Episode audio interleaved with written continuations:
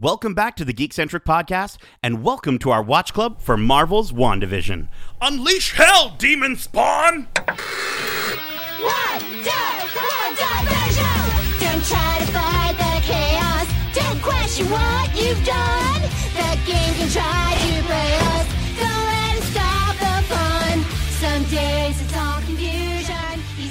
What's up? And welcome to Watch Club. My name is Nate, and I'm totally bugging out over this hella good episode titled All New Halloween Spooktacular. We got classic costumes, Vision is falling apart, and Wanda's world is literally expanding.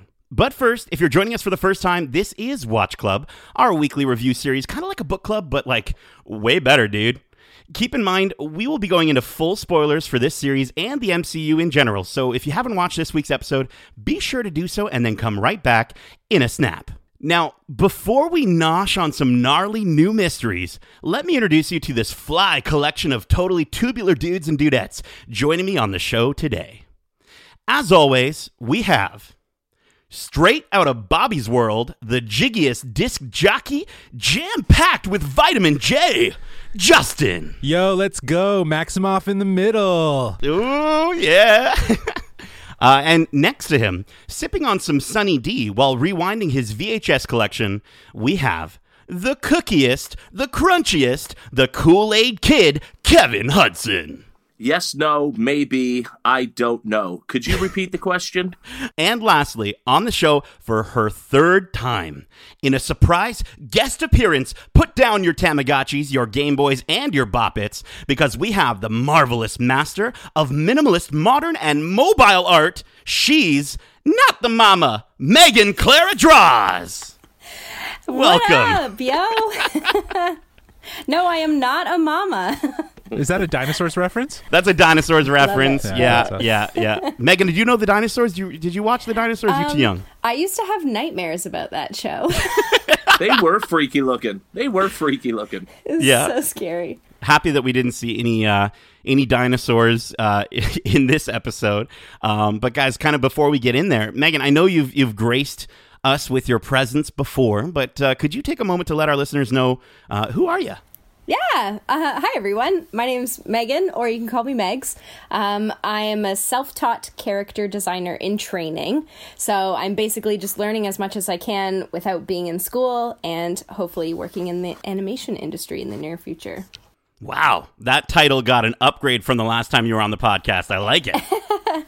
Self promotion. You got to do it. Oh, always, always. It's all about the synergy, Kevin. It's synergy.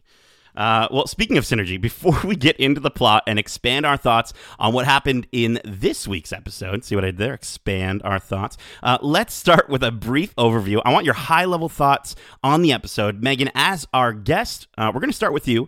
And uh, could you give us your thoughts on the series so far, uh, because you're joining us for the first time for this Watch Club, um, as well as your high level thoughts on this episode? Yeah, I uh, have to be honest with you. Started off with the first episode of this show and was so weirded out by it. I was like, I don't know what to expect. And then the episode happened, and I was very confused by the episode. And then as we started really getting into what was happening with Wanda and Vision, I can't say I've ever been more excited for where the Marvel series is going. Awesome. It's all going to be amazing. Yeah. for sure. Um, and as for this episode, all I have to say is that there is literally so much to unpack.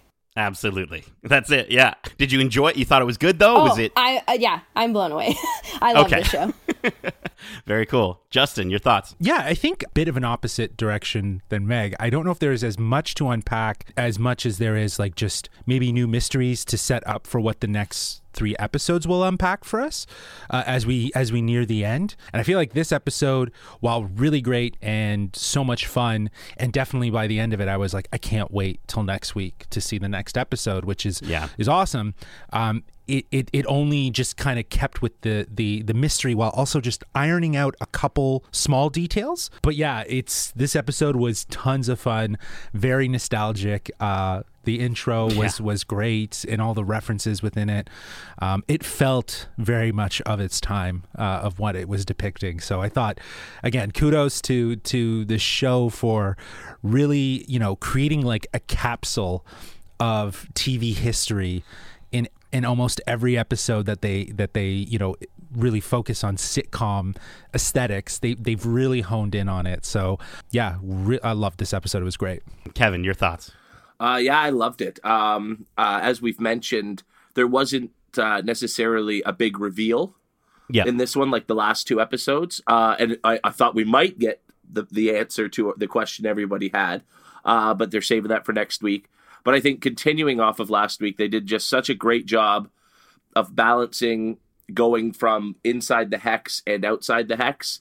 And uh, Justin, you you you said it. The way they really hit what they were referencing, and in terms of theming um, their their references throughout the episode, and I just loved how you know the the the moments of weirdness weren't as standout sort of you know a minute of just really weird and then back to sitcom normalcy they combined the two and i thought they did that really really well which we'll obviously talk a lot about as we get into the episode Yeah, I totally agree, and and yes, we will. Um, I th- I mean, I thought this episode was great yet again. I I probably sound like a broken record at this point with this show, but um, but I, I just I think Marvel's knocking it out of the park with their storytelling and the way that they're not only doing this like original story, but also setting up for for future stories, right? With Phase Four and kind of setting up the groundwork for what it might have up its sleeves. Um, I love how this episode debunked so many theories while raising new questions, like you said, Justin. Um, and I I love that you know just as just as I think I have a clue as to like what's really going on, this episode just throws you off, and it's like, nah, you It's don't, gone, you don't yeah. know, you don't know, you're an idiot. Uh, so which is why it's like you can't really like we have that portion of our our our watch club which you know Yeah. is what's the vision and it's like at this point i don't even want to do that anymore because it just it's always changing and it For just sure. goes to show that this show you cannot anticipate uh, what's going to happen next Well, we're gonna uh, we're gonna kind of debunk even more of those mysteries uh, as we get into the plot, guys. Let's go ahead and get into the plot. So we open with the show's opening theme, uh, which I don't think they did that uh, that much. I think maybe since the first one, um, as we get this camcorder perspective shot from Tommy's point of view as he runs around the house causing havoc. Um, as the show introduces its main characters, uh, with a classic end shot of the family outside the house, with a very '90s, early 2000s title card, uh, and of course that that awesome song that was playing. Kevin, before we move forward, let's hear it. Uh, where did the where did this intro get its inspiration from? Well, this was 100% Malcolm in the Middle. The fonts of the title and the cast members, uh, the alt rock song that was similar to They Might Be Giants, um, Boss of Me. Uh, and then as the episode starts, the kids are talking, you know, fourth wall breaking Yeah. right to the camera. So that was just all straight out of Malcolm in the Middle. It was so funny. I was on Twitter before I watched it, and uh, I saw Malcolm in the Middle trending, and I didn't think anything of it. And as soon, as soon as that intro starts playing, and I'm just like, "Oh, this is Okay, why." okay so. Frankie Muniz didn't do something weird. yeah, exactly. Yeah, Yeah. exactly.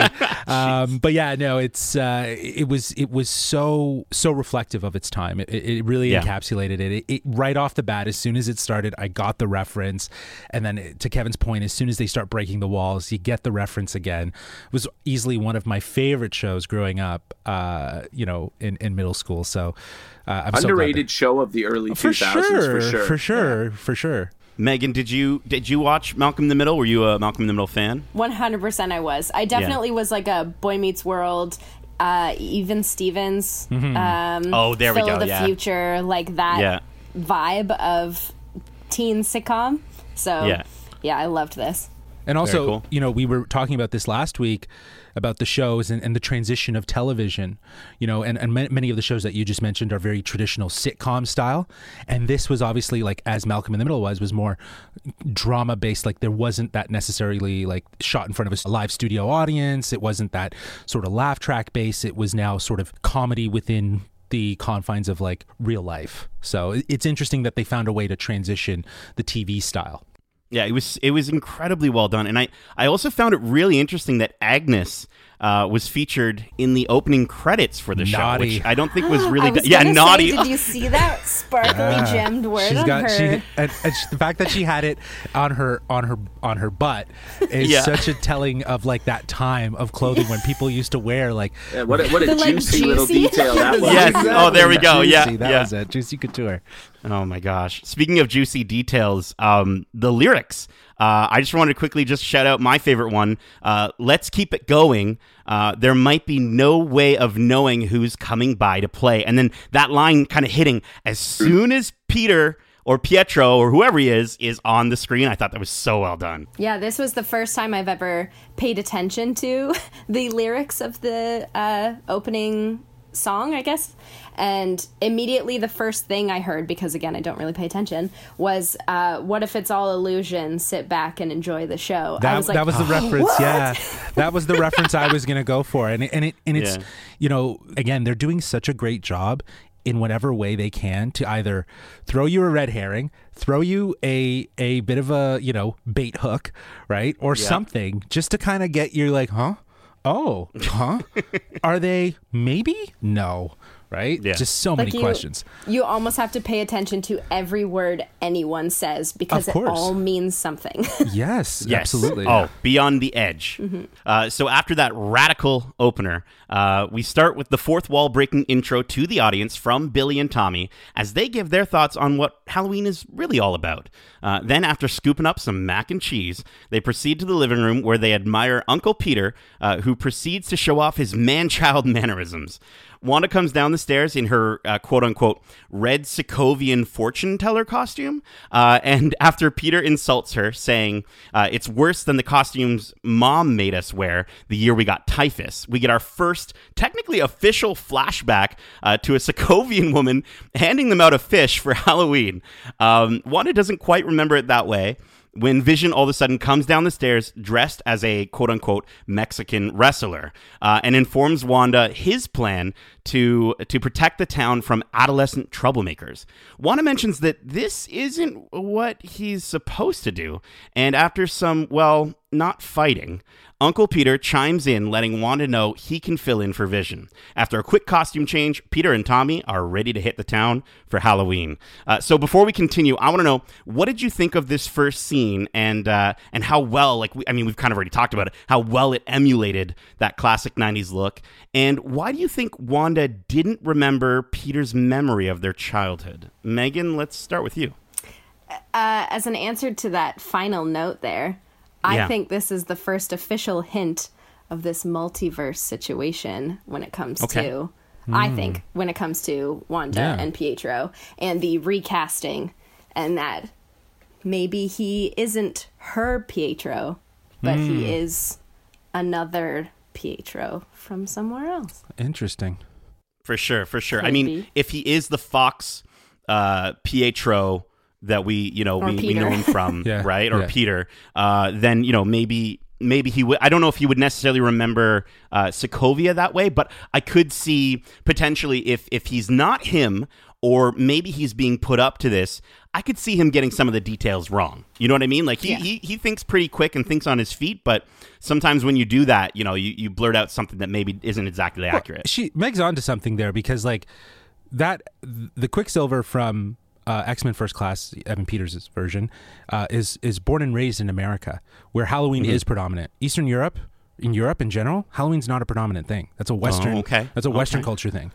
So she, Well, yeah, and if he's and if he's just playing a role, maybe he's using a stereotype that uh, exists of Sokovia to sort of Sure. fill in a gap there for a fake memory. Exactly, Mm. exactly, exactly, and, and and it does seem that that whole scene actually felt very very stereotypical.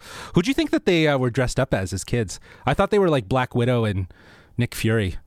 Oh, when the, in Sokovia, yeah, it kind of looked like it, right? With one of them with the have with the the eye time, but I just thought no, they wouldn't Yeah, have. no, That's an Easter egg. it was Easter such egg. a quick shot. Yeah, I that was thought maybe it might have just been a, a, a coincidental Easter egg, especially with the eye patch and, and stuff like that. So Yeah. I thought Maybe that was they were pretty like funny. Sokovian superheroes Maybe, yeah, yeah, or something. you yeah. Well, she had antlers too. Like she had like these weird like things. So I, I don't know. Antennas or something. Yeah, yeah. Um, but in regards to that question uh, about like what is the significance of that memory, I don't think it's real. I honestly think that like it's it's it's a made up sort of memory that she obviously has no recollection. The kind of like the first sign that you know Peter or Pietro is not who he says he is. Right? Yeah. He is a fabrication that is is is filling a role in in this story, if you will. I also thought it was really interesting when you see um, Billy kind of doing the breaking the fourth wall, talking to the camera, and he's like, he's talking about, well, mom and dad, since Uncle Peter moved in, aren't really, they're they're not really fighting, but and then you see you see him look over uh, right at at Billy, so clearly. He's he's breaking the fourth wall too, right? Like he he he he's not under Wanda's spell, um, and I just think this is you know between that and that other moment and a ton of other moments, I just don't think this is him. It's not him, but Yeah, it's not him. Like to your point, he is not under Wanda's spell. He's just he's just kind of along for the ride, kind of like an Agnes. I don't know. Mm. I mean, and and kind of like kind of like Vision, right? And I love I loved seeing Vision in this scene where he he you know he kind of tricks Wanda in a way, right? Like he's like you know he's like yeah I'm going out. She's like well that's not what, and he's like what you know what like Yeah, exactly. like, Well, yeah, she. what are you going to say? Didn't Go ahead. mean what you're you know? supposed to do, right? Yeah. She meant according to her plan, Exactly. right? But yeah, so that's why he's freaking So out good. about it. even when he comes down the stairs the first go and she's like uh, thank you so much for putting on that crazy outfit and he's like well it's all that was in my closet Right, Oh, exactly. and, he, and then he snaps back into the like oh Yeah, the ha, character, you love right? mexican wrestlers yeah yes, Absolutely. Um, and then, guys, we cut back to the S.W.O.R.D. base outside Hex, where we see Monica pretty upset with Hayward after he cut them off at the knees when he attempted to shoot uh, and fire on Wanda. Uh, Monica reminds Hayward that they have no idea what happens if Wanda dies. Hayward gets really disgruntled, uh, kind of like Kevin after a Leafs game and they lose. Um, Hayward kicks So Monica. Kevin, uh, sorry, Hayward kicks Monica, Jimmy, and Darcy off the job. Uh, then, while they're being walked out by S.W.O.R.D. operatives, Monica and Jimmy uh, they pull a like a rock'em sock'em robots moment, and they they knock out the soldiers and then throw them in a truck, stealing their uniforms. Uh, so, guys, why didn't anyone tell Darcy the plan? And why do you think Tyler Hayward hates superpowered individuals? well darcy is the sassy best friend character so she's Yes. last Right. to know everything Yeah, that would make sense. Keeps her sassy. Keeps her keeps her fresh. but I do really like um, the like I'm I'm really curious as to who this Hayward guy is because Yeah. he knows her uh, Monica's relationship with Carol Danvers. So like Right. why would he throw that at her? He obviously knows there's a rift there. He knows there's something wrong otherwise he Yeah. wouldn't have brought it up, right? well, I was just gonna say, like last week, I I had mentioned that I didn't think he was anything more than just a a typical uh, pain in the butt boss, but you know, this week it's it's it looked a lot more like he's got some pretty nefarious alter, alternate uh, motives or or whatnot. So Yeah. yeah. this was a little bit, yeah, a bit of a change for me in my stance on on him as a character. Well, I think I think there's obviously an intention to weaponize or or turn Vision into something else, as you know, we we learned from the last episode with them experimenting and her extracting Vision's body. Um, what's interesting is that we get another taste of like this sort of there's there's some sort of resentment or frustration that this universe has with heroes. Uh, with Yeah. with the powers of heroes, uh, with what happened with the blip and, and people disappearing, and do you know what I mean? And I think that his intentions are going to come unraveled as being associated with that, um, and and and having a problem with people with enhanced abilities. Um, and I think that in some ways that's kind of something that's going to be tied to her mom and why her mom died. Interesting. I, I don't know. I made a prediction that Tyler Hayward was Mephisto, and I, I officially recant that prediction because after seeing this episode, I don't think that's the case. Um, but the fact that he just he hates all superpowered beings, I'm wondering honestly, maybe it maybe it wasn't necessarily what happened in the five years or during the blip. Maybe he's got a secret vendetta because of something that happened uh, in in what we were talking about last week with Lagos. Um, and maybe maybe when when that attack happened, when that explosion happened, maybe he lost somebody important to him. Like I just think what a cool way to sort of take this guy who we're all like, this guy's such a dick, Like Dr. um, and right? Like yeah, like my Doctor Doom in my in my total recast. Check out our our episode uh, from from this week for the Standard Geekcentric podcast. But um, but no, uh, I think I think that could be the case. Or guys, maybe maybe he might be like a, a mutant hater, um, and and maybe he'll kind of be like the new sort of. Um, there's a character in the comics called Graydon Creed, uh, who forms Friends of Humanity, uh, which is a group of sort of X Men anti mutant uh, extremists. Like they're they're humans and they they hate mutants. Um, so I, I don't know. I could see something like that maybe i- uh, in the future if they want to keep with this actor. But that character I don't know. ends up being related to Sabretooth. So he ends up being a mutant, like being associated Oh really? mutant. Oh, that's So, hilarious. yeah. so If- in the end, it's he's the just same mutant Creed that was in the comics from the like 90s and the cartoon show. So Yeah. That, I mean, I don't know. I would be obviously it wouldn't be the same name, but I just think it would be interesting to see a character like that. We cut back to see Wanda, Peter, and uh, Billy and Tommy enjoying their first Halloween while trick or treating amongst the rest of the bustling town folks. Wanda starts asking Peter some questions about their past and why he looks different. When the kids run over and Peter offers to maximize their candy acquisition. Wanda spots Herb, and we get a fantastic speed montage of Peter and the kids vandalizing the town as, as Herb sort of reports in. Uh, Herb explains that Vision isn't on duty and offers to change something. Uh, and Wanda sort of brushes him off and, and walks away. Um, and then he walks away covered in, in silly string. Um, so, so guys, a few interesting tidbits to notice in this scene. Did anyone catch any of sort of the, some of the dialogue references from Billy, uh, Herb, or, or even Tommy? Um, Megan? Well, Herb specifically has that thing in his ear. I don't know who's he, Yeah. who he's listening to, but Yeah. he is saying what's happening after it's happened or before it's happened. Before I it's think. happening? Yeah. So he's like saying, "What? All the candy is stolen?" And then all of a sudden they're running around and taking the candy from everybody. So I, Hmm. I'm confused as to why that is. I found Maybe that like confusing as well. Wanda is like putting it in his head as I don't know.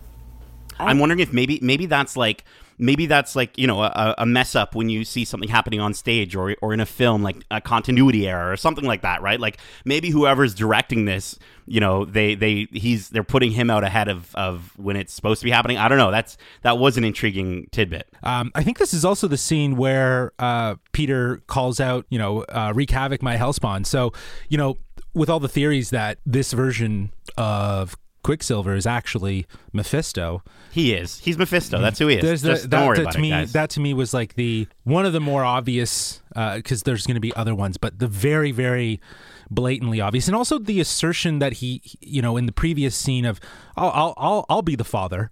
You know, let Vision do his thing, and you know, I'll I'll step in and be the you know, I got the XY chromosome. because maybe he is the father That's what I mean, right? So it's like, Well, and then and then even later, you know, if Westview, New Jersey, isn't charming as hell, Yeah. right? Like the whole episode, he's dropping those hints. Yeah, exactly. So it's like it, it's it's very obvious that he isn't who everyone hopes and thinks he might be. Do you know what I mean? Like he he's obviously a version, but uh, I don't know. And maybe that's the thing. Mephisto got the wrong version. Yeah, I also noticed something that um, Wanda says when she's trying to get some information out of Pietro to see if he knows the, if he has the same memories that she does. And she says, "Remember when we lived in that orphanage after mom and dad died?" And I'm assuming because I don't know comics or anything, but in at least in Age of Ultron, they grew up in a mutant testing facility, basically. Did Yeah. they not? Well, they they did and they didn't, right? Like w- from what we've seen of them was them in the mutant testing facility kind of um I would say they were adults by then, right? Yeah, They were- I yeah, didn't know yeah. if they'd grown up there though, or Yeah. had been there for a long time. Um, I, I think because I- yeah, I think this iteration is is that they're orphans that were then selected for this Hydra test, and they performed the best, while the other test samples they just died and they got rid of them.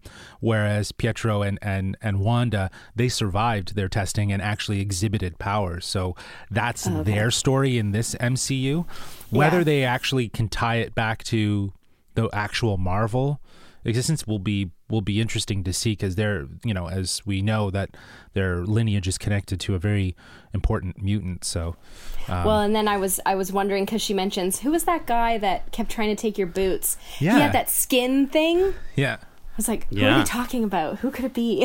I, I think they're thinking I think it's uh, Deadpool No, I'm just joking. Oh my god, that would That would be crazy. That would be crazy. the web Oh they God. weave.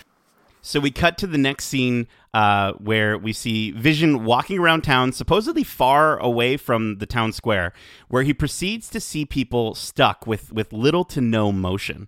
Um, then, out of nowhere, we, we just cut uh, to a crazy claymation commercial for Yo Magic, uh, where we see a lone boy on a small island who is dying of malnourishment and a shark who offers him his Yo Magic. Uh, the boy fails to open it and then proceeds to wither away and die. Yeah. Uh, we get the tagline Yo Magic, the snack for survivors. Guys, this is dark stuff okay so what so what did we think of this yo magic commercial um and what did you i mean what did you take from it what was it referencing justin Well, I- I think the the animation style and the look was very of its time.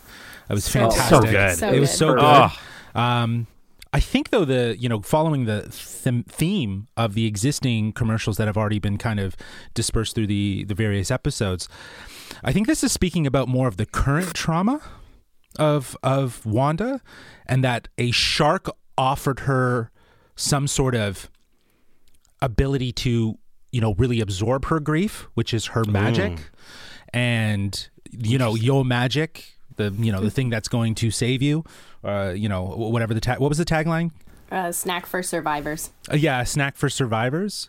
Like I, I feel like that it, it, it you know where, where we've been looking at the past, and while this one feels so different, it might reflect more of her current state more so than a past uh, experience for her. So I, I don't know. I I was trying to think too because they were all very very literal in the past commercials. This one felt very obscure. Yeah, I I had a more of a past, and this may just be because this is how we've all been thinking up till now. But I was thinking, is it some sort of hint that like there was someone who saw Wanda in this like situation where she was lost and stranded and alone, and he offered her this gift to live in a quote unquote Shangri La Yeah. oh yeah yeah. yeah, which nice, yeah. I forgot to talk about earlier, but it's really cool. um, yeah, like possibly a hint at the fact that Wanda is not the one that initiated this whole thing. Yeah. Hmm. Yeah. But uh, just on the commercial, really quickly, I had mentioned um, that the the last four commercials were all representing one of the Infinity Stones. yes Um, and in this one, you know, you have a soul survivor. Um, you know, uh, you also have somebody alone on an island, kind of like Red Skull on Vormir. Um, so I think we've, That's, we've that's, got I was wondering how you were going to make Yo, that connection, Justin, bro. he did it. Because he did like- it. We, we like- talked. We talked like- before the No, podcast, I- and we were like, "He's not going to be able to do it," and he did it. No, because I, I think the I think that theory is is is actually very plausible. You're you're right with with the um w- with the reference from the last episode. I, I- the only one I thought that kind of threw me off was the toaster and the power stone. But yes, the time stone being reflective in, in the Strucker watch, the the shape of the soap in in the in the Hydra soak, and then you know even the the Aether, if you will, uh, for the reality. Yeah, I thought of that as the blood that was spilt at Lagos, right? Uh, that was my association with it. But yeah, it's it's interesting to see. But uh, hey, if I want to see what they're gonna do for, uh, I guess it's What's left? so we have the Mind Stone left to go.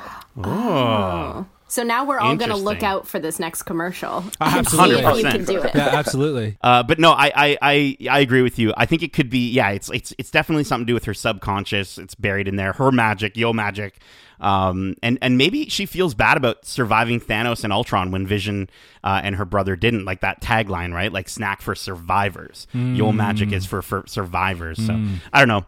Um, but guys, uh, we cut back to the town scare, which I love that that's the name of this thing. Um, to see Wanda and Uncle P talking about how neither of them have accents anymore. And Peter mentions how he doesn't really remember anything past getting shot in the street like a chump. Uh, the kids excitedly rush up to let them know that they can get full size candy bars up the street. Tommy uses his super speed for the first time, and the two ask Wanda if it's okay for them to run ahead.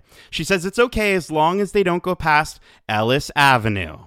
Meanwhile, Monica, Darcy, and Jimmy sneak around the base and hack into the secure network to access data on how uh, sorry to access data on Hayward's devices. they discover that Hayward has been holding off on being able to track people inside the hex, including and specifically Vision. All right, so why do we think Peter can't remember anything after Pietro got shot if they aren't the same character? Uh, and what do you think Hayward is up to specifically tracking Vision? Justin.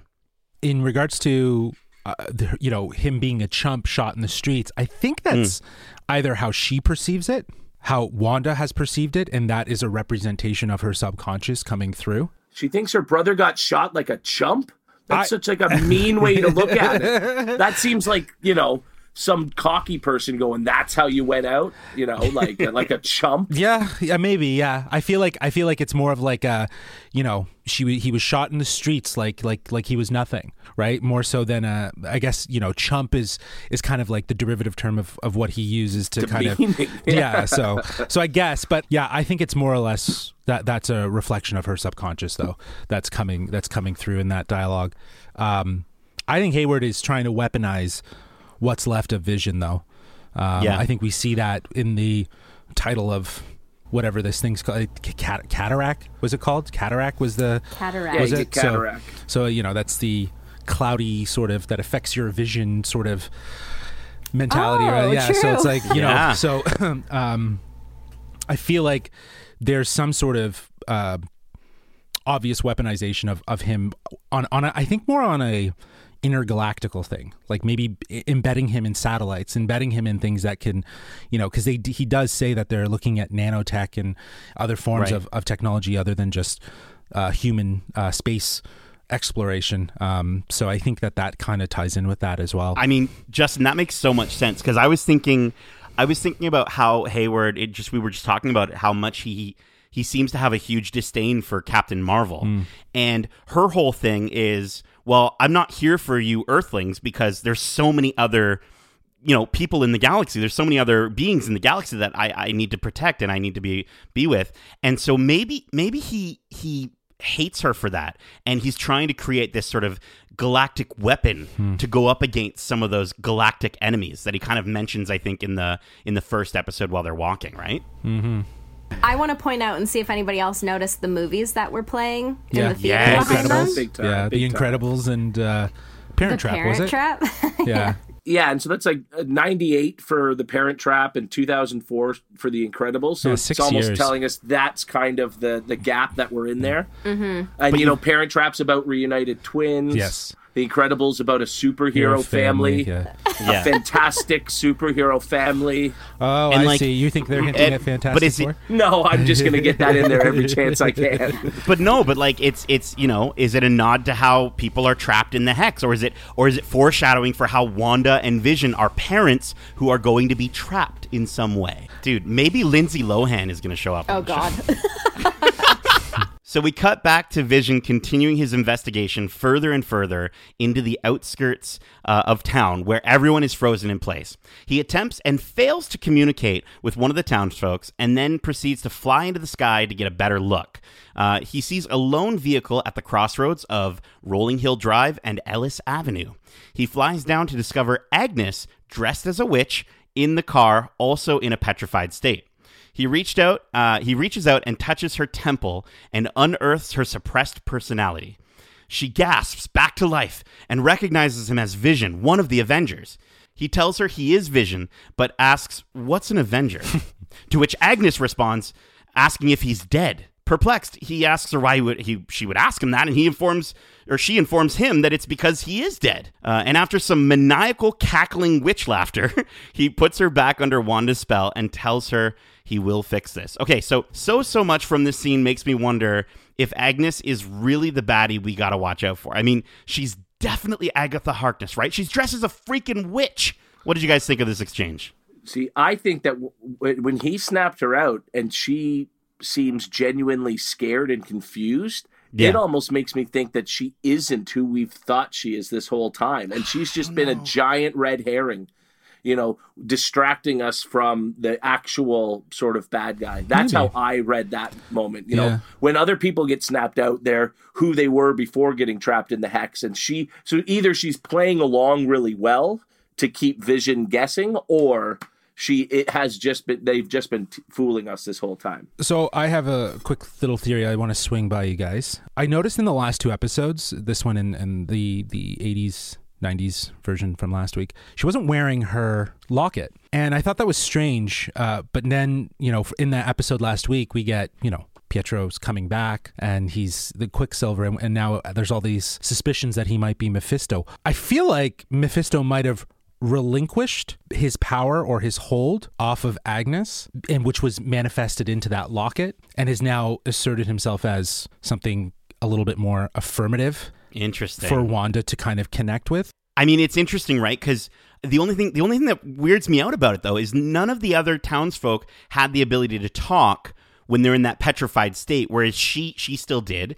And to your point, Justin, the moment that she comes to and she gasps for air, yeah, of course, reaching for your chest would be like a natural you know thing to do when somebody's gasping for air but also that's where that locket is and so maybe she was checking to see uh, is it on me am i am i am i still in it right to your point and i i love that idea i love that idea that now since we've gotten that's a that's a great call out since we've gotten him back um maybe maybe he doesn't need to be in that locket anymore huh Or my opinion is that possibly she was initially part of the situation. Like I've heard on previous podcasts of yours, um, that uh, Agatha Harkness uh, in the comics she helps Wanda in some aspect.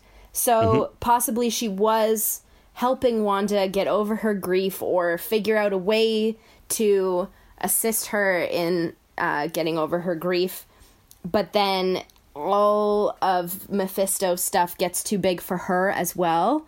So oh i like that all of a sudden she has no control over it anymore, where at the beginning she was handling things herself. Mm. so um, she truly is a good character then Yeah, that's what I think. yeah yeah, Yeah.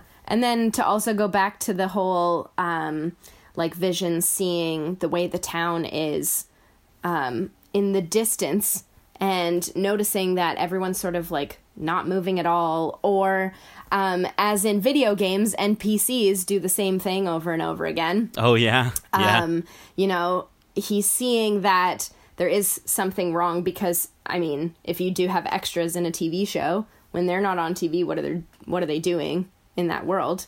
They're not doing anything. So, um, I thought that was a really interesting call to like what a TV show would be like in real life. That you know, the people in the background don't do anything when they're not being shown. Oh, 100%. And I just, uh, I thought this was what they did so well with this episode was, as I said off the top, it wasn't like 30 seconds of breaking the, the, the, the, the sort of fake facade and then going back to normal. This whole episode felt off. And as you're seeing like this poor woman earlier on trying to string up the decoration and the Oh, tear yeah. running down her face, and then all these people like suddenly being looking right at Vision but still not moving or saying anything. But there's quirky sitcom music in the background. You know, her and Pietro in the in the scene a couple scenes earlier are having this very like you know important conversation about what's going on. But there's quirky sitcom music in the back, and instead of music that would fit the uh, the mode. And so I just thought that was such a fun way to blend, you know, your stereotypical sitcom situation with some really like disturbing stuff. I just thought it was really well done. Yeah, absolutely. Um, so then we get back to our sneaky crew outside the hex to see Monica uh, getting a text, and she mentions that her way back into the hex will be there in an hour. And Darcy lets her know she can't do that anymore uh, because she's gone through it twice already, and that has caused her cells to be rewritten on a molecular level twice. Hmm. Monica disregards her advice, and uh, and they agree that Monica is going to go back anyways. Um, so Darcy decides to stay back and continue hacking into Hayward's files. All right, so this has to be confirmation that the hex is creating mutants, right? And if that's the case, is Monica the first official mutant of the MCU? If Peter isn't, Okay. Um, I, I just I, I need to know, guys. Uh, you know, I- what do you I- guys think? I I think it's a red herring again. Like I think it's Yeah? like it's that idea that like is her hex causing mutation because especially just again how passive Monica was at hearing about about all this information about her DNA being changed and stuff Yeah. like that. I think Yeah. this is a conversation that's already happened with her that she just does not want to deal with. So if the hex is enhancing it and bringing it more to the forefront, then that's Oh, going to be see. the revelation rather than, you know, her knowing, you know, what's inside. Like I, I just don't I think she already knows what's what's going on in her or that there's some sort of uniqueness to her. Nate, Um, weren't you the one who pointed out that she like plows through that guy after coming back? Yeah. Oh, yeah. No, absolutely. No, I get that, and I'm not saying that the hex is causing her to become um, a mutant, but the fact that it's enhancing her powers. Sure. I mean, what is it doing to the people? Like, what is it going to do to Darcy? Like, uh, people people are liking the you know her character more and more throughout this series. Mm-hmm. Are they setting her up to potentially be a a mutant? Um, I just think that would be really Darcy? cool if this is how they bring it in. Are you yeah, saying Darcy, Lewis, Oh, okay. I- not Darcy Hudson. No, no, Yeah. no. I, I just think though that like I think that it's it's to say that her her powers could could cause a mutation, sure, but I don't know if like saying that the hex is going to justify mutants. I don't know if I dig that. Like I don't know if I I, I I'm I'm into that idea of like the hex and everyone in that New Jersey bubble are going to become mutants. Do you know what I mean? Just Like- all a bunch of New Jersey mutants. yeah. Yeah, they already did a show about that. It's called Jersey Shore. absolutely, absolutely. Um, I also wanted to just quickly jump in with a, um, you know, regarding that moment that Monica receives the text and she looks down and she's super excited. Um, we actually have a writing question, and this one, you know, we all can answer, but this is directly, um, specifically directed uh, at Megan, um, as we kind of already answered this question, I think, from our, for our opinion. Uh, this question comes from filmmaker and friend of the show, Luke Trottier, uh, who writes in just like you can and asks.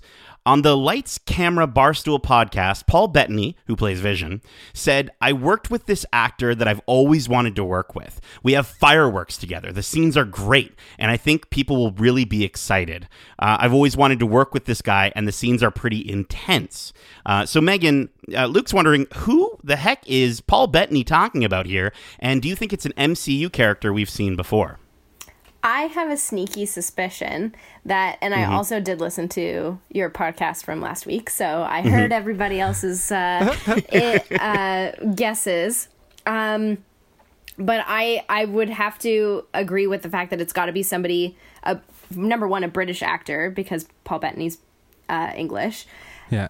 and an actor who you know brings the bravado along with his name and i think that would be one ian mckellen Yeah. i i really Yeah. think that I this want it is to be. this is magneto's you know uh resurgence into the marvel universe Oh, I would love it. So last week we talked about this in great length, as as as you were mentioning, Meg. And uh, this week I did some some digging because I wanted to try to you know create all these dots. Um, it's clearly an actor that he hasn't worked with. And unfortunately, Ian McKellen is someone that he has worked with because I completely Oh, forgot no. that they were in Da Vinci Code together. Ah. Um, and they did scenes together. Okay, I was going to ask. Okay. Okay. well Yeah. then has he So- ever worked with sir patrick stewart He has not. Okay. The only thing is, is that I they were um, during the Super Bowl they ran some pretty heavy ads with with uh, Jean Jean Luc Picard or Patrick Stewart being the poster boy for Paramount's new streaming platform. I'm wondering if if that might have any hinder on on bringing him from trying to acquire him to bring him back for for that role. But uh, it has to to your point meg it has to be someone that is a you know a a, a you know starlight actor that is just Okay. generations right? So yeah Has he worked with Fassbender before? he has not Let's go. Let's go. That's the. Let's just bring them in Yeah. because they. I love them, and the, oh, please, just bring them in and reset the whole thing and get rid Mm, of some people. I love that. I love though that that this show is allowing them to potentially do that to to, to pick and choose. but going off of what elizabeth olsen has said about it being a luke skywalker level you know internet breaking cameo moment in the finale you know i don't i don't know if if bringing in Fassbender is going to do that right because you've already brought in evan peters as you know quicksilver yeah, but that's Evan Peters. Like, no offense I to. Evan Peters. I guess but- I guess it's just a little bit more affirmative. The, the the the reality is too is that I I don't know if this is going to be it. Just as one last thing before we move on from it, but you know, everyone's thinking Doctor Strange is going to be a stinger in this in some capacity because it leads into multiverse of madness. Paul Bettany and and uh, Benedict Cumberbatch have only started a movie together outside. They haven't actually done scenes together in the MCU. So Okay, I don't maybe, know. maybe. Maybe. I I have another theory of uh, a character being shown, but I'm gonna hold that off for the end when we, you know, Okay. say our Okay. Theories. right. 'cause- Okay. I like it. I like it. yeah. Uh, so thank you so much, Luke, for writing in, uh, and thank you so much for your question. And, uh, we'll let we'll let all the other listeners know how they can write in, maybe at the end of the show. We cut back to Wanda and Peter with the kids at the town square, uh, and Peter mentions how Westviews, New Jersey, is, as you mentioned, uh, Kevin, charming as hell, uh, and proceeds to ask Wanda where she was keeping all these kids up until now. She questions the morality, uh, the morality of it all when Peter says he's impressed, and uh, he asks her how Wanda even accomplished all this. She says she doesn't know how she created Westview and only remembers endless nothingness. After that line, she turns back to see the undead body uh, of a bullet filled Peter. It was very jarring. Uh, meanwhile, Darcy notices Vision is breaching the hex and runs out to see him confronted by S.W.O.R.D while being ripped apart as pieces of him fly back into the hex. Billy uses his power for the first time and hears his dad in pain and, and runs to Wanda to let her know what he's hearing. He mentions he sees soldiers and that he they think he's dying. Wanda displays her power in full effect as she pauses everything in the hex, and the hex begins to expand. It manages to pull in Vision, Darcy, and the entire shield base, turning them into a circus. Hayward seems to escape for now, as well as Monica and Jimmy, as they drive away from the now massive red glow that encapsulates even more of New Jersey. Wow. Like, what? What Talk a about moment. Unpack. right? Like, There's a exactly, lot right? there. dude okay we'll, we'll get to it I, I need your reactions i need to know you know how do you how do you you know do you, do you really think that peter is peter as we've been talking about in this in this moment he kind of reveals even more are you excited to see darcy in the hex uh, uh, J- megan go Okay, so I first off, we'll start from the very beginning of that massive chunk that you just described to us. Um, Yeah. When Pietro was talking about how he's like impressed with what she's done, and she's not just like creating or giving people nightmares and shooting red wiggly woos out of her fingers. I was Yeah. like, oh my god, I completely forgot that at the beginning, or I guess it's the middle ish of Age of Ultron, she manipulates what all of the Avengers can see and feel and Yeah. think. So sh- she's doing it on this like magnificent scale now. Mm-hmm. And, and that's Yeah. actually what she did to Tony right at the beginning, right? Yeah, she, okay, it was the she put the idea of of the fear of losing the heroes and, and losing the world, right? Like she she festered that into him to make him build Ultron. Go ahead. Kev. Well, and there's just so much going on in this in this one scene between the dialogue and then seeing what she can do um, that shows that she's not necessarily running the show. She's maybe running the show, but she didn't, you know, green light the project, if you will. And, but it, and it's and it's also how is she Yeah. so much more powerful now since she was in that first you know appearance where she could barely control four of the Avengers, and now she's basically got this entire city under her control, right? So who's helping her be so powerful? Well, and and that's just it, right? You know, the fact that he's impressed that she's grown this much, and that she think it's almost like it's a father figure to her more so. Like, wow, look at like look at what you've been able to do. Like you've grown so much. Like you know, or maybe a mentor, maybe less of the father figure, but like a mentor sort of uh, mentality. I also think it's very very apparent that you know I love how he breaks down what's happening in the scene like he is obviously playing his role as he's as he said in previous scenes he's doing his part what he's been asked to do Right. There's there's a um a throwaway line that he gives where he's as you said he's describing what he's there to do. And he's like you know here to give my my sister grief or whatever right? And it's like yeah like legit he's he's festering her grief right? And that's crazy. Um and and just his whole outfit look look like I get it. He's he's you know he's Quicksilver. He's got the hair that goes back. But if you look at him straight on those are devil horns, dude. Uh, They're you're, devil you're trying horns. so No, hard because you said it not, last dude. week it was going to happen. And I, I thought everything in this last sort of 10 minute chunk uh, of the episode was so well paced and so like how it weaved from from moment to moment so flawlessly and then eventually bringing these characters and I just oh, it was Yeah. so well done. And It also was- seeing Vision reach the boundaries. You know, we, it, this is an affirmation for us now, as we've discussed in other episodes. Vision cannot live outside of the confines of the hex, um, and and you know, which is what in, inevitably sparked her to push the boundaries, and you know, grow the hex out of that thing. Um, Jeez. Good one. so.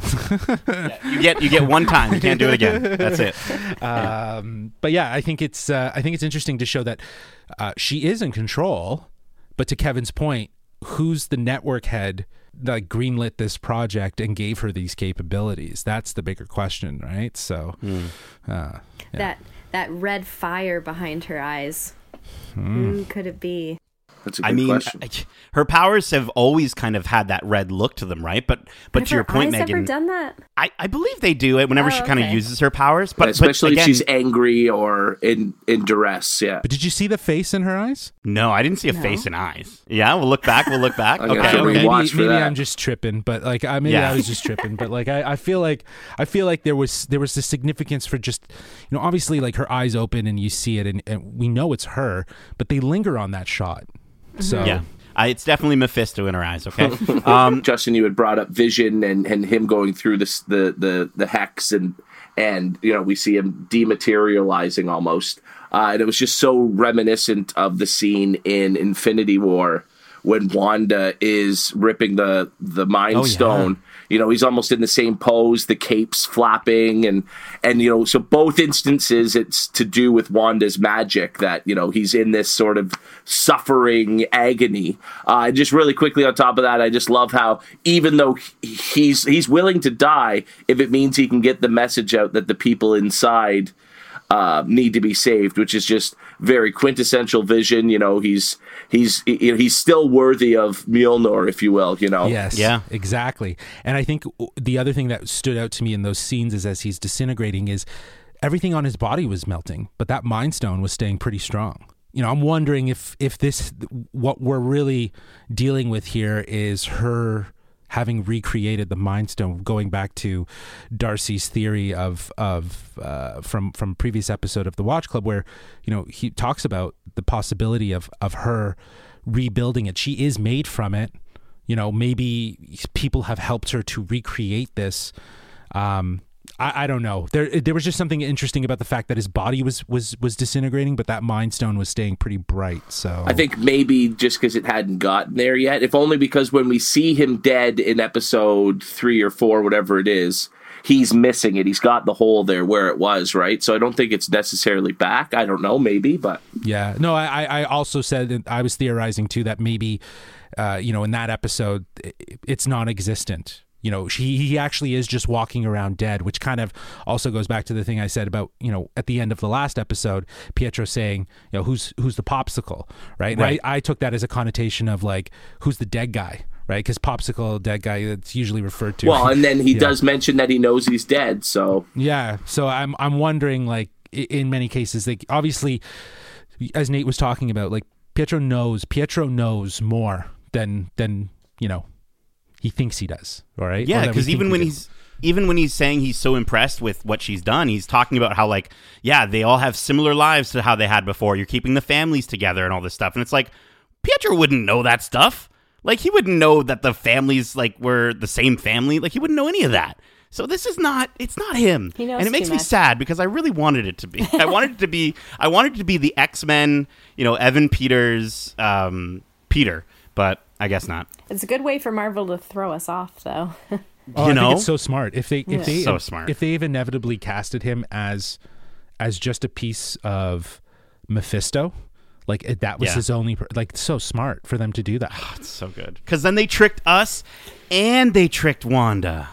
see, but I I like Evan Peters, so I'd like him to Sure. stick around as Mephisto. Then you know what I mean? that would be Like- cool. No, but uh, Yeah. and that would Yeah. be great. I think I think that would be really cool. Is if if they actually casted him as Mephisto, and Yeah. they said, well, because you've already been Quicksilver, and we're going to do a whole bunch of digital stuff to make you look not like yourself as Mephisto. Why don't you, you know, sub in as this, you know, broken multiverse version of? Oh, that's so much what I fun. mean? So uh, who knows? Who knows? We'll we'll we'll hopefully get these answers, um, you know, in future episodes. So we'll see. No, yeah, I, I really want to see more Evan Peters for sure. Yes. Uh, but guys, after last week's incredible reveal ending, uh, with some of us claiming it to be the the best of the series so far, I'm really interested to see how does this one rank for you guys. Uh, I'd love to hear your final thoughts on the episode and your final score, which is going to be uh, on a rank of one to five, impossible to open Yo Magic yogurt cups. Uh, so Megan, let's let's let's start with your final thoughts and your uh, your your your final rank. Yeah, I I like I said at the beginning of the the show, I this episode is probably has far exceeded the other episodes, uh, strictly because I loved this era of television, but also how they've seamlessly melded the two, like the hex world and the real world, and Yeah. those going back and forth uh, throughout, like how Kevin was saying to your point uh, with even in the hex, they're doing the sitcom, but they're also seamlessly going into that weird stuff, and it's on a consistent basis. So, all theme wise, this episode was definitely my favorite. And I do truly think this one is the one I noticed the most in when it comes to hints and Easter eggs and all that kind of stuff.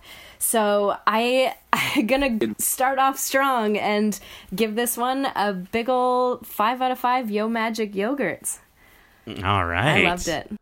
There we go. No one's going to die on an island uh, as far as Megan is concerned. Justin, your thoughts? Um, yeah, I think as I was saying in the, at the top of the show, this episode did a really good job with um, establishing new mysteries moving forward with the remaining episodes of the season, uh, and also just ironing out a couple details. Um, but I think this is like you know after the f- last five episodes and getting that big reveal as you mentioned in the last episode, I think this was kind of like that another little dip point, and we're gonna get into a, a new trajectory into this this finale um, of of unraveling what is going on. Um, so because of that, I think I'll probably give it a little bit of a lesser score, but not by much. The my scores for this this series though thus far haven't really gone past a four, right? I think I, I think the lowest I've given is a four point two. I think I'd give this about that uh, in terms of like interest. Um, so four point two, Yo Magic yogurt cups.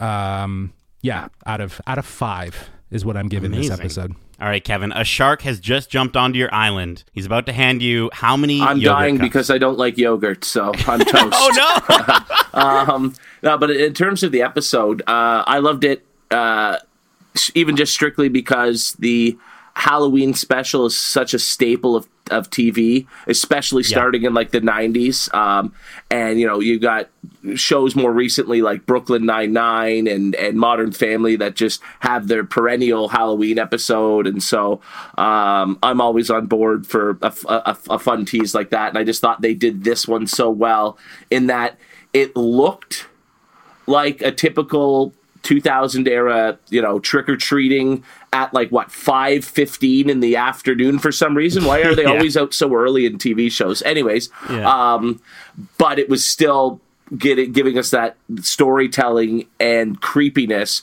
but disguised as that typical episode and i just thought that was so well done and while there wasn't necessarily a huge reveal they can't be expected to do that every week and i almost think it would be unfair to judge them or the episode just by saying well i mean last week we got the the pietro reveal why didn't they Yeah. give us another one this week and i think they almost are pacing it well in that like for that last half, I was like, are we going to see who Monica's meeting? Are we going to see who Monica's meeting? And yet, so much happened, and we didn't even get there, and I wasn't unhappy about it. And so, I think that's a job well done. Uh, again, this is another super strong episode. Megan, you said it like now this is really into the territory of TV that I love too. So, I really enjoyed that aspect of it. Um, so, I'm going to give this a solid 4.6 impossible to open Yo Magic yogurt cups out of 5. Nailed Well it. Well done remembering that. I did not. yeah, yeah. it doesn't help that I make them uh, them im- as impossible to say as it is to open they're getting longer. uh, a Yo Magic yogurt cup, right? Yeah. um, but no, yeah, I like I'm gonna echo pretty much everything you guys are saying, right? Like, um, I, I, I said at the top of the show how I had a ton of theories, and this just flips them on their head. Um, I thought we were going to get less and less inside the hex, a- and after this episode, clearly that isn't the case because we're going into it more. Um, but I, I, I do I, I love how this episode sort of it noticed how the outside the hex scenes were maybe getting a little bit thin and and maybe even a little too comfortable sort of. Um, so they just removed S.W.O.R.D the S.W.O.R.D base from the equation. Uh, and I, I love the final act of this episode jumping from character to character like like I said. Like it reminded me of some of the final moments of a great Game of Thrones episode, right? Where you've got all the separate characters uh, and how they all come together for this one kind of game changing event. Um, this episode nails everything for me. Again, you guys mentioned the 90s Halloween uh, episode, the 90s in general. Um, I definitely connect with a little bit more. Um, and I feel like the the scenes inside, or sorry, outside the hex, like the action spy thriller moments, uh, were really, really done as well as well. Um, I enjoyed it more than last week's episode, which is about the only prediction that I've gotten right so far. Uh, so, so looking back at that episode, uh, given that I gave it a five, I, I might actually lower that down to a four point five. Um, and for this one, I am going to give it five out of five. Impossible to open Yo Magic yogurt cups. What are you? What are you, are you the Wanda of this podcast? You can just write the rules as you change go along. yeah, absolutely, Kevin. I'm going to tilt my head right now, and uh, and all right, guys. So that's the Geekcentric podcast. Thank you so much for joining. we are Geekcentric, and you can be too. And um, no, you know what? I just, I honestly, looking back at it, I think I was just so hyped of the the last minute of that of that episode, and I think this one, l- you know, watching it a few times and going back on it, it's. It, throughout the whole episode, I sort of felt the way I did for the last ten minutes of Yeah, of the. that's the kind of what previous I was getting at. Like, Yeah. I saw so much of you know people's reactions once I finally saw the episode, and it was, oh, I don't know, that wasn't as good as last week, or I don't know, I didn't like that as much, and and I'm just wondering if you know they're viewing it unfairly because there wasn't necessarily a big reveal, but so Exactly. much happened in this one that you know it's it's just they're giving it different things to be happy and excited about in different episodes. Yeah, and it's it's setting up it's it's also setting up new things, right? Like I think the one thing that I will say is in terms of like everything that this episode does really well, it hooks you into the mystery, right? So Absolutely. Well, sometimes when I'm, you know, hanging off a cliff and I, I you know, I want to know, well, how far down is the drop, right? And so part of that is uh, predicting how you're going to fall. So, what predictions do you have for where you think uh, we're going to go maybe in the next episode or for the series overall? Uh, this is a segment called What's the Vision? Um, so, Kevin, we're going to start with yourself here. What's the vision? I I almost agree with you that we're going to get more in the hex, but I think with you know Vision seemingly out of the the sort of uh, mind control, right? Like he's Yeah. fully aware of what's going on. We've got the Pietro Mephisto. Who the heck is he? Who's completely aware of what's going on? Um, you know, is Darcy going to be able to come in and translate the knowledge she had on the outside to the inside? Um, like, I just don't know if we're going to get the sitcom aspect beyond next week because you know, next week will be the 2010s with the, the obvious Modern Family. Uh, maybe, hopefully, a little Office somehow. That would be just incredible. Um, but uh, what, what are they going to do? Shows from the 2020s? Like, there's there's not much. What are we? Succession. Uh, you know. Um, so I just think I just think they're the sitcom aspect, the reality sort of bending, hiding aspect of it will be gone by the end of next episode, and it will be a reality based in the hex. But that's about all I've got. I have no idea where they're going with so much, and that's what makes it so enjoyable. yeah, Absolutely. yeah, Justin, do you have anything? yeah. I think um, I don't have predictions. I, I'm I think I'm done with predicting. Um, I, I, I like I like theorizing about what they might be hinting at, but I don't know if I'm I, I can really predict. Because and, and to Kevin's point, that's the beauty of this show. It doesn't matter what you predict. It, they're they're just gonna turn it upside down. Um, you know, I, I I'm gonna put this out there. I think that uh, the aerospace engineer. Um, I think Riri Williams could be introduced to introduce Ironheart or uh, Talos's daughter from uh, Captain Right, you were Marvel. saying. yeah, Yeah. that it could be a Skrull character who is working That with would be so S.W.O.R.D cool. or is working in uh, some capacity because she's obviously like when we last saw uh, Monica Rambeau and Captain Marvel, they were together, um, you know, as kids. So who knows what what could happen there?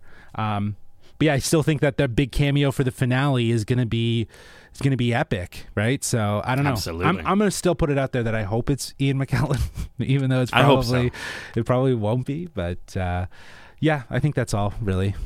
Now, Megan, you said earlier that you had some epic predictions that you wanted to make. Before I throw it to you, uh, I'll just quickly say my piece on, on a theory here. I, I have no idea. Like Kevin, honestly, I'm just I'm so reluctant to to to say anything because I know it's probably not going to be right. But um, but I wanted to throw out something fun here. I think we're going to see a reluctant team up with Monica and Hayward. Like I think they're going to kind of they have to work together. I think they're outside the hex and they have to figure it out.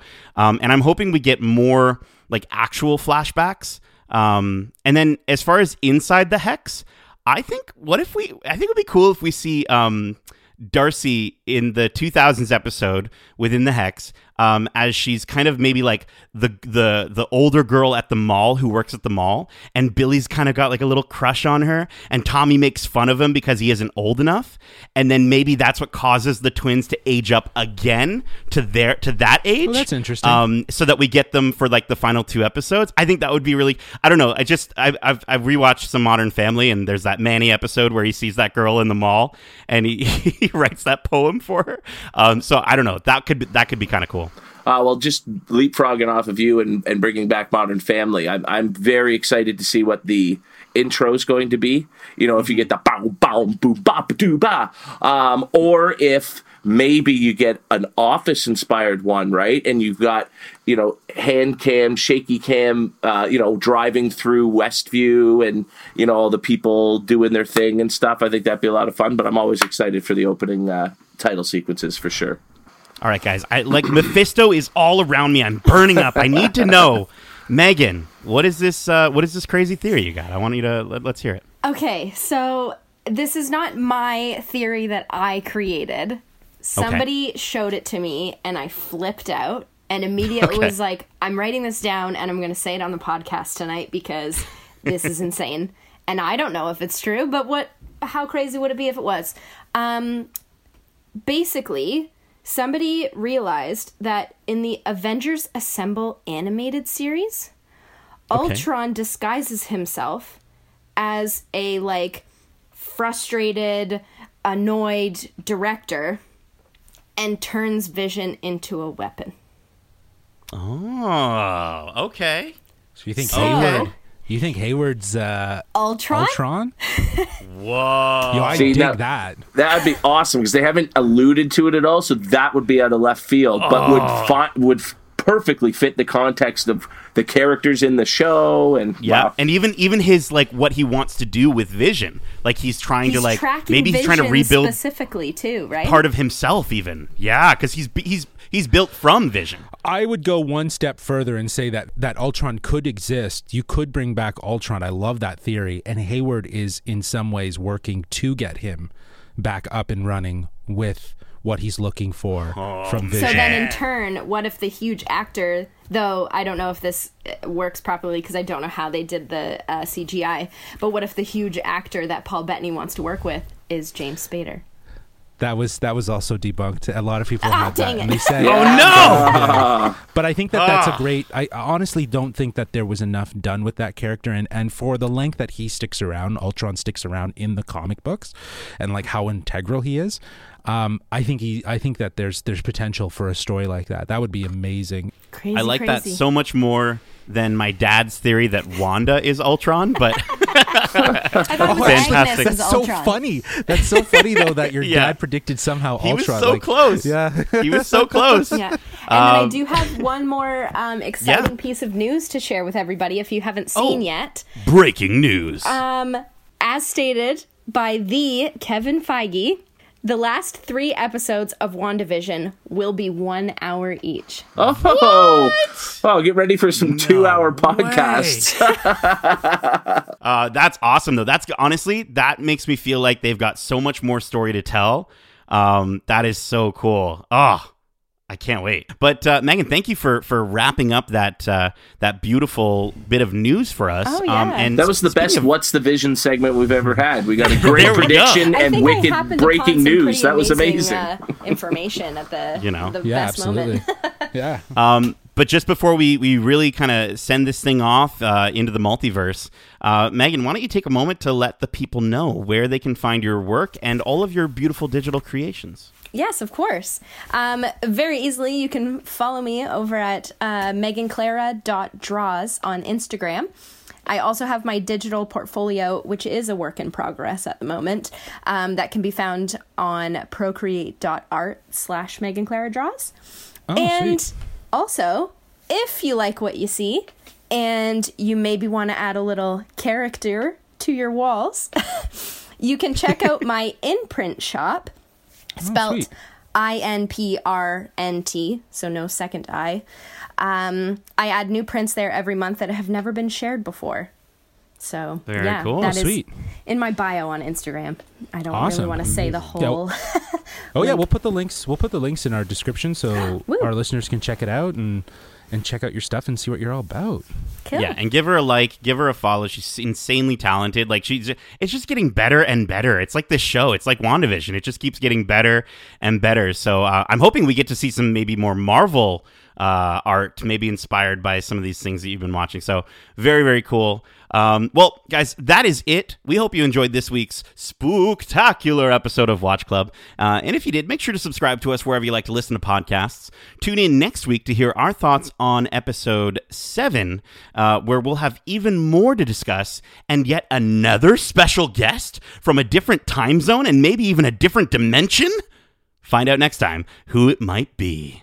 Also, uh, if you don't know, we have more than just Watch Club. We also have our regular episodes of the Geekcentric podcast, uh, with our latest episode out now, focusing on the latest trailers from the Super Bowl, uh, as well as we, you know, you, you can hear us give our pitch for an MCU version of the Fantastic Four. Uh, and I promise you, mine makes a ton of sense. So go listen to it. It's awesome. It's the best one.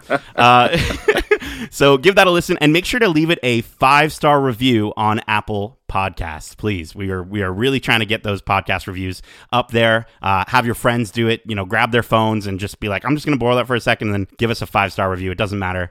Um, so thank you so much. Justin, Kevin, and Megan, thank you so much for joining me for today's Watch Club. And uh, and as we say, WandaVision.